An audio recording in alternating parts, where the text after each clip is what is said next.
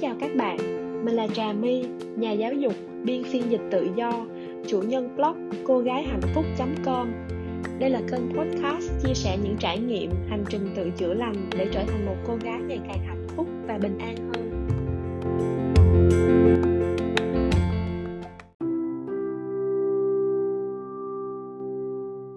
Xin chào các bạn, mình đã trở lại đây. Hôm nay mình xin chia sẻ lại với các bạn bài viết Yêu bản thân đây là bài đầu tiên nằm trong chuỗi bài viết khiêu vũ với cuộc đời đã được đăng trên blog của mình cô gái hạnh phúc.com vào ngày 17 tháng 4 năm 2021.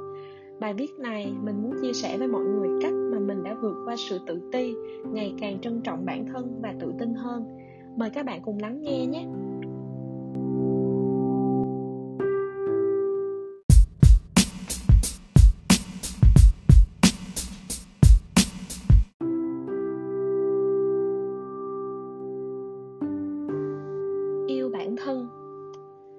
Lâu rồi bỏ quên con chữ.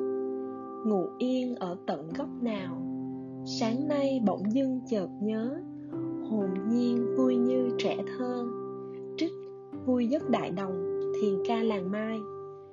Có lần mình chia sẻ với một người anh là mình chỉ có thể viết được những lúc đang buồn, đang đau khổ.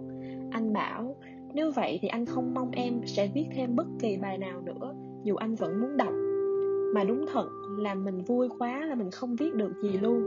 Bằng một cách kỳ diệu nào đó, có rất nhiều điều tốt đẹp đang đến với mình. Mình bắt đầu tin là cuộc đời này tươi đẹp lắm, từng ngóc ngách đều chứa đựng những điều thú vị.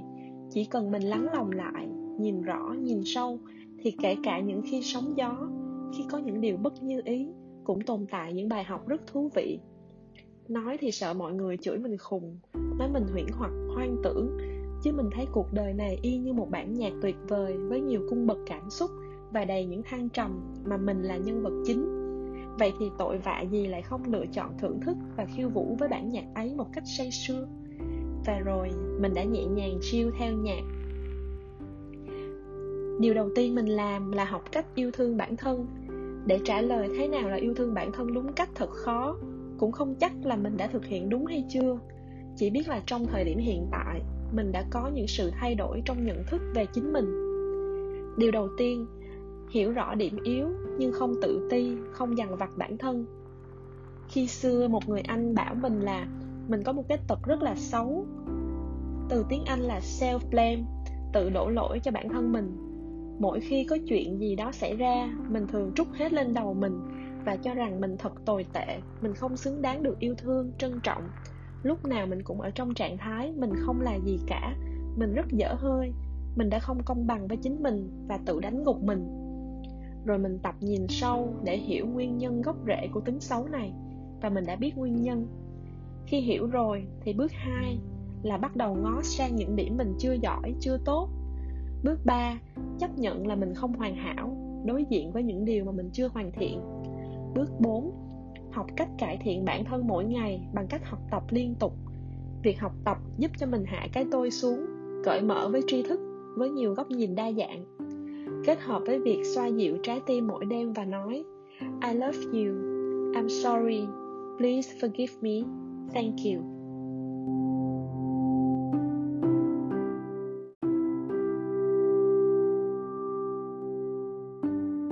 Thứ hai mình thực hiện, đó là nhìn nhận điểm mạnh tiếp nhận sự công nhận từ những người xung quanh. Thêm một tật xấu nữa là mình luôn sợ những lời khen là những lời xã giao. Vì không có lòng tin ở bản thân, nên cũng đâm ra hay nghi ngờ mỗi khi người khác khen, cảm thấy có lỗi với bản thân ghê. Mình không hoàn hảo, nhưng việc mình có mặt ở cõi đời này cũng đã có một ý nghĩa nào đó rồi.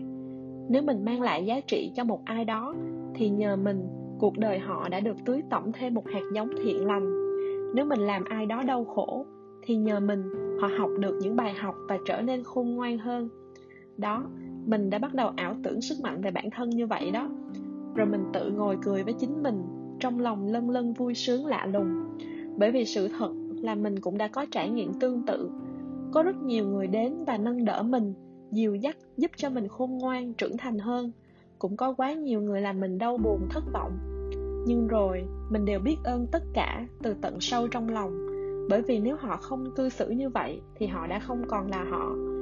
Nếu họ không đẩy mình vào những tình huống như thế, còn lâu mình mới hiểu chính mình, hiểu cuộc sống này, tìm đến với con đường tỉnh thức. Mình thương được mình rồi, nên mình thấy thương họ luôn. Điều thứ ba mình làm, đó là tạo ra nhiều trụ cột hạnh phúc, pillars of happiness. Sai lầm lớn nhất khi xưa của mình là đặt hạnh phúc vào một người khác mà không biết rằng mình cần phân tán rủi ro, cũng như quên mất chính mình là một trụ cột vững chắc cho hạnh phúc của mình. Bản chất của mọi mối quan hệ là hợp rồi tan, bất kỳ ai cũng vậy, đến rồi đi. Cho dù thương yêu nhau mặn nồng, họ cũng sẽ ra đi, hoặc là bước ra khỏi cuộc đời mình. Như những anh người yêu cũ của mình, hoặc là bước qua thế giới bên kia, như em trai của mình. Chỉ có mình ở lại với mình mãi mãi, cho đến khi mình không còn hơi thở nữa vậy thì, không nên trông cậy vào người khác nữa, mà hãy dựa dẫm vào chính mình. Trui rèn ý chí, mài dũa bản thân để trở nên thật vững chãi. Mình bỗng nhớ đến một đoạn thơ của thiền sư minh niệm.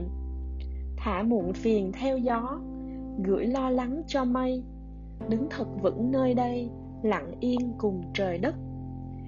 Xây dựng những trụ cột khác để hỗ trợ công việc, gia đình, bạn bè, những sở thích cá nhân, đời sống tinh thần, tâm linh. Rốt cuộc cuộc sống của mình bận tới nỗi không kiếm được thời gian để buồn nữa. Lúc nào cũng nói cười, vui vẻ. Như ca sĩ lê cát trọng lý từng nói, lúc buồn, hãy làm việc và làm đẹp. Làm việc để có tiền, để bận rộn, không nghĩ quẩn nữa. Khi có tiền rồi thì nhớ làm đẹp. Khi thấy mình đẹp lên, mình lại càng yêu bản thân, yêu đời hơn rồi thấy đâu có cái gì nữa để mà buồn. Là một người rất nhiều cảm xúc, nhưng ít khi chia sẻ, tâm trạng của mình cũng lên lên xuống xuống thất thường, nhưng mật độ vui vẻ, hạnh phúc ngày càng dày hơn. Như lời vị thầy nào đó đã nói, nếu khu vườn của mình đầy cỏ mà mình không dọn nổi, hãy trồng thêm hoa. Dần dần, sức sống mãnh liệt của hoa sẽ vươn lên, lấn át hết cỏ. Không cần phải gạn sạch nỗi khổ niềm đau mới thấy được hạnh phúc mà hoàn toàn có thể chế tác hạnh phúc ngay cả khi vẫn còn những điều bất như ý. Mình xin phép mượn thêm một đoạn thơ của thiền sư minh niệm. Hãy tin vào vô thường, rồi ngày mai sẽ khác, lòng sẽ bình yên hơn, hoa mọc lên từ rác.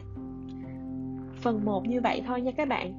Lúc mà viết bài này á, mình ngồi ở quán cà phê đến gần 12 giờ đêm mới viết xong. Rồi sau đó vài ngày thì mình đã viết phần 2 cảm ơn các bạn đã lắng nghe bài viết yêu bản thân. Phần 2 của chuỗi bài viết khiêu vũ với cuộc đời có tên là bánh xe cuộc đời. Các bạn đón xem ở tập tiếp theo nhé. Xin chào các bạn.